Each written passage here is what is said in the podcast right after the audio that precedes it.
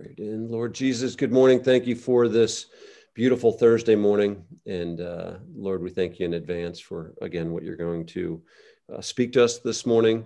Um, as Justin and I were just talking offline, it feels like, um, Lord, that you're putting on a lot of our, our thoughts and mind around being good enough and what does that mean. And so, Lord, we're excited to hear um, Justin's perspective and um, I, again, I just ask you to bless Justin and his wife and kids and um, the things that you have him about. I just ask you to bless those things, Lord, right now. And we thank you for Justin and his leadership. And um, uh, we just love you this morning, Lord. Amen. Justin Wolfenberg, thank you for uh, leading today. Once again. My pleasure. My pleasure. Great. And you and I last week at our kind of apprenticeship program, this kind of question came up about am I good enough or am I worthy of God's love? Am I good? You know, and that kind of question I think has been circling in our culture for a long time.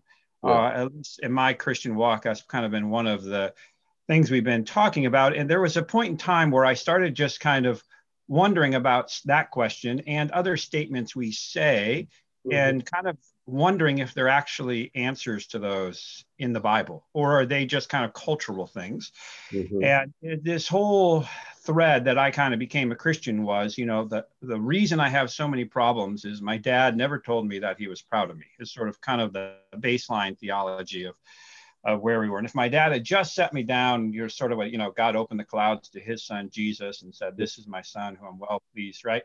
That kind of narrative has taken off in our culture and we have sort of moved into what I would call the culture of the self esteem gospel, right? Yeah. And what I've noticed is our theology actually follows our culture and we sort of veer off. We might take a biblical principle, we sort of veer off from these kind of things. Mm-hmm. And I was thinking as preparing about this, uh, I was thinking back to the SNL days, and some of you may or may not know this, but the Stuart Smalley clip. Uh, I'm going to try to play this. I don't know if it'll work or not, but uh, and, and I think this is sort of what our culture has gone to, and I don't know if it's necessarily good.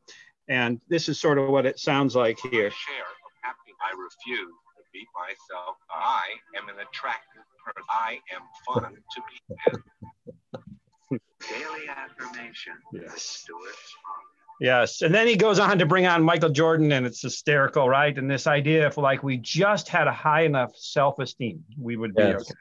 Yeah. And uh, I've watched this in the many small groups I've been in. We sit and we affirm each other, and and and it it feels wonderful for about you know 24 hours before we come crashing off this high, and I actually end up feeling worse, you know. Mm-hmm. And it's a really fascinating thing, and I've even noticed this with my kids' birthdays, you know, when it's their day to be the center of attention where they get all the attention.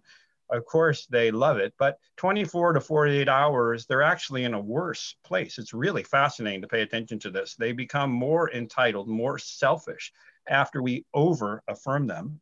And we're seeing this in the generation that's coming up behind us. It's unbelievable. They are the most encouraged generation ever. And we keep heaping it on because we think that's going to solve problems. Yeah. And what we're finding out is this generation is incredibly narcissistic and incredibly insecure. They cannot handle any sense of feedback in, at all. And so I'm kind of wondering are we on the right path? Have we taken an idea and maybe skewed something because of culture? And maybe there's a different approach with this. And bear with me, we'll end in a good spot here, but I want to take us down thinking potentially a, a different way. Yeah. Uh, if we go look in Deuteronomy 7, you know, uh, Deuteronomy 7, 6 through 8, God was answering this question why did he choose the nation of Israel? Of all the people on earth, why did he choose the nation of Israel, right? Mm-hmm. And this is says, For you are a holy people to the Lord your God. The Lord your God has chosen you to be a people for himself, a special treasure above all the peoples on the face of the earth. The Lord did not set his love on you, nor choose you because you were more in number than any other people. For you were the least of all these people. But because the Lord loves you, and because he would keep the oath which he swore to your fathers, the Lord he has brought out with a mighty hand and redeemed you from the house of bondage from the hand of Pharaoh, the king of Egypt. Mm. And what I like about that verse, it says, no, no, no, you weren't actually special. You weren't actually impressive. I'm doing this because of my promise I made, because of me and my character, not because of who you are. Yeah. And then again in Deuteronomy 9, something kind of similar here, four through six. He's talking about when they go into the land and they're going to inherit the land. He goes, Do not think in your heart, after the Lord your God has cast them out before you, saying, Because of my righteousness, the Lord has brought me in to possess this land. But it is because of the wickedness of these nations that the Lord is driving them out from before you.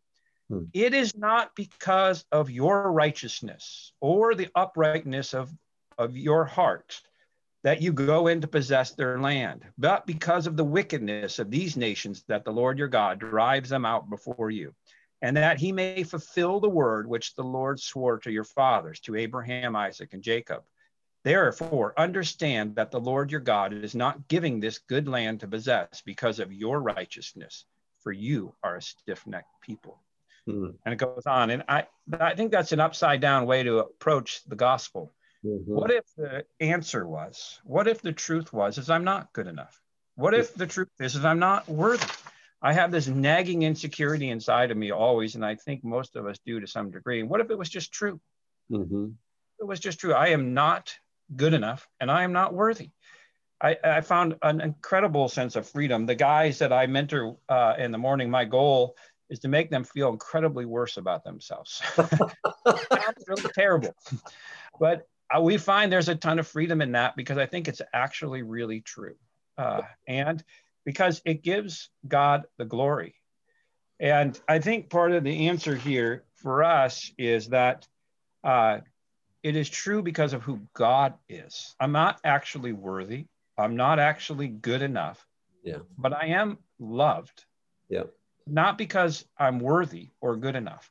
And I think this nagging thing where we keep trying to encourage people, over encouraging them, and trying to boost their self esteem mm. into believing God's love is actually having a counterproductive effect. Uh, mm. And it's actually the opposite. Because think about this how often did Jesus sit down with a crowd of people, his disciples, and just sit down and say, Oh, I love you. You're good enough. Let me encourage you. There's almost no recorded time of that except when he was with Peter and then you know he says i'm going to build my church upon you and then you know 30 seconds later he's calling him satan you know so like it didn't even last long didn't go well for peter either you know?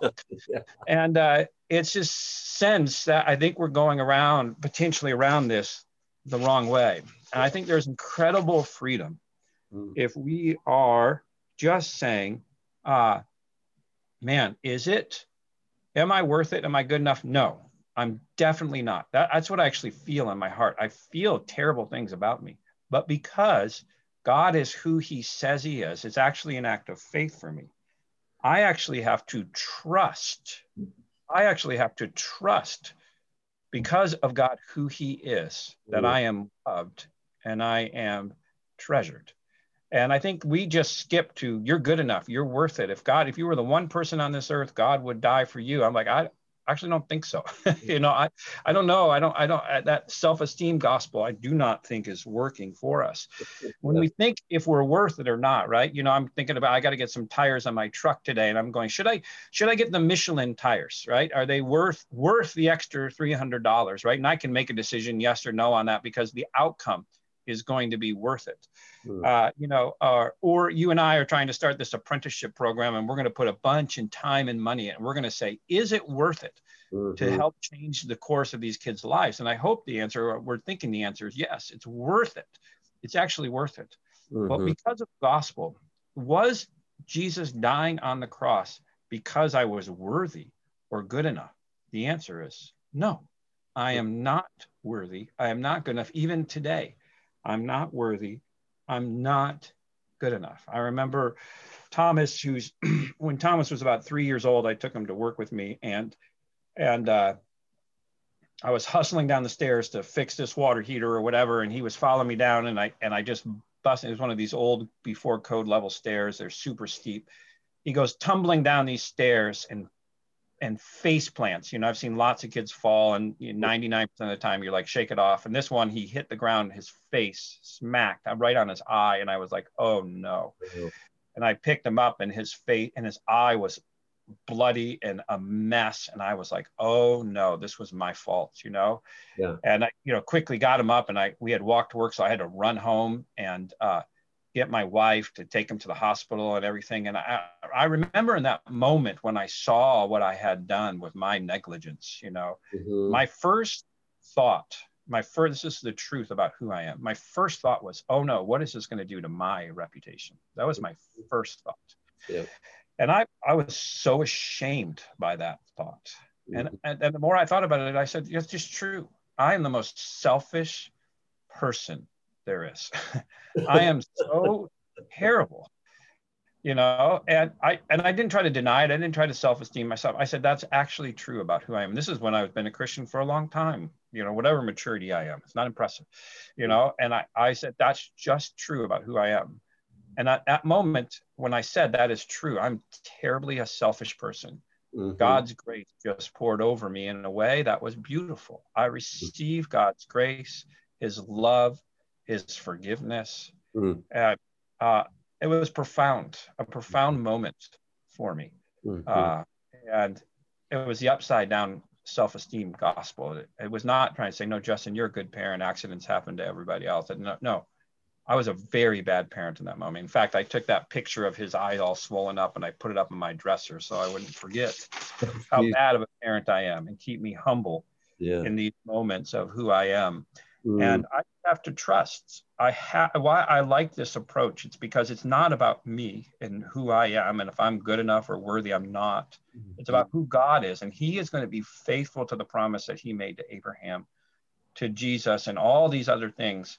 Uh, and I think that is the pathway to feeling God's love. We are never going to feel worthy. We are never going to feel good enough in our souls, but we can absolutely receive his grace and his truth because of who he is and it makes it so undependent on me mm-hmm. uh, so that, that is really but when i when i've been hearing and thinking about this good enough question i've found almost this upside down answer through the gospel that no the answer is no mm-hmm. i'm not not worthy enough but i am loved because of who god is mm-hmm.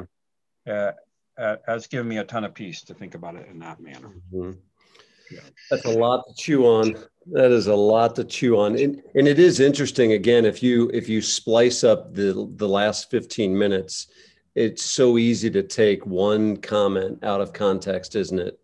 Yes. And so and and and so taking it as the whole um, definitely gives me a lot to think about. Um, yeah, and I I I I don't I can't recall hearing the self-esteem gospel that term uh, but I certainly resonate with that. I certainly can see that. And it's a very thin, there, there's a very fine line, it seems like, um, as, even as you're sharing, and I'm mentally processing this even out loud right now, there's a fine line between like allowing the enemy to be oppressive with that comment that I'm not good enough, right?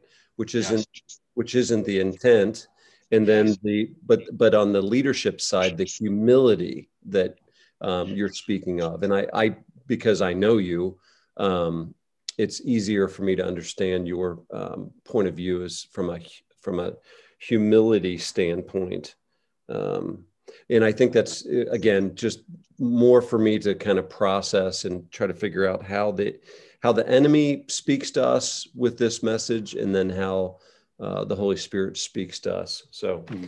I, I I'm glad that uh, that um, that God has you in my life, Justin. That you and I have a chance to unpack some of these things because it is it is it is quite a bunch to uh, to digest. So I thank you for your um, for your willingness to lead and and on a very short notice, as I uh, misspoke yesterday. So I appreciate your leadership today and stepping in, getting up extra early to lead this conversation. So I love you, Justin. And uh, will you pray us into the the rest of our day? And I'll see you in a in an hour or so. Yes, yeah, I think too, and I want it like when we feel that self-esteem, terrible things about ourselves, it's really important, like you said. It's not it's not that we want to agree and follow the shame path down a terrible pit. We know that's not going to be helpful. Yes. But we want to just say, yes, those are actually true. And because of Jesus, mm-hmm. I am loved. And I think that's the missing step. We just try to start encouraging people. And so I don't want to fall off the shame cliff on the other side and just wallow in self pity all day long. I don't want, I want to, uh, the, the, gospel is the crux of this thing mm. before any encouragement comes. And I think we're actually missing the gospel, mm. uh, trying the self esteem over encouragement approach mm. in this. And uh, so I, anyways, yeah, let me pray. God, thank you for today. Thank yeah. you for people and and our lives and and the ability to sharpen each other and all the men on this thing and women on this thing that have sharpened us. Yeah. Uh, and I, I, just pray you continue to sharpen us and grow us in the truth of who you are. And we just bless you. We thank you that you are a promise keeper. Yeah. And it's not dependent on me. Yeah. In Jesus' name. Amen. Man, well done. Good stuff.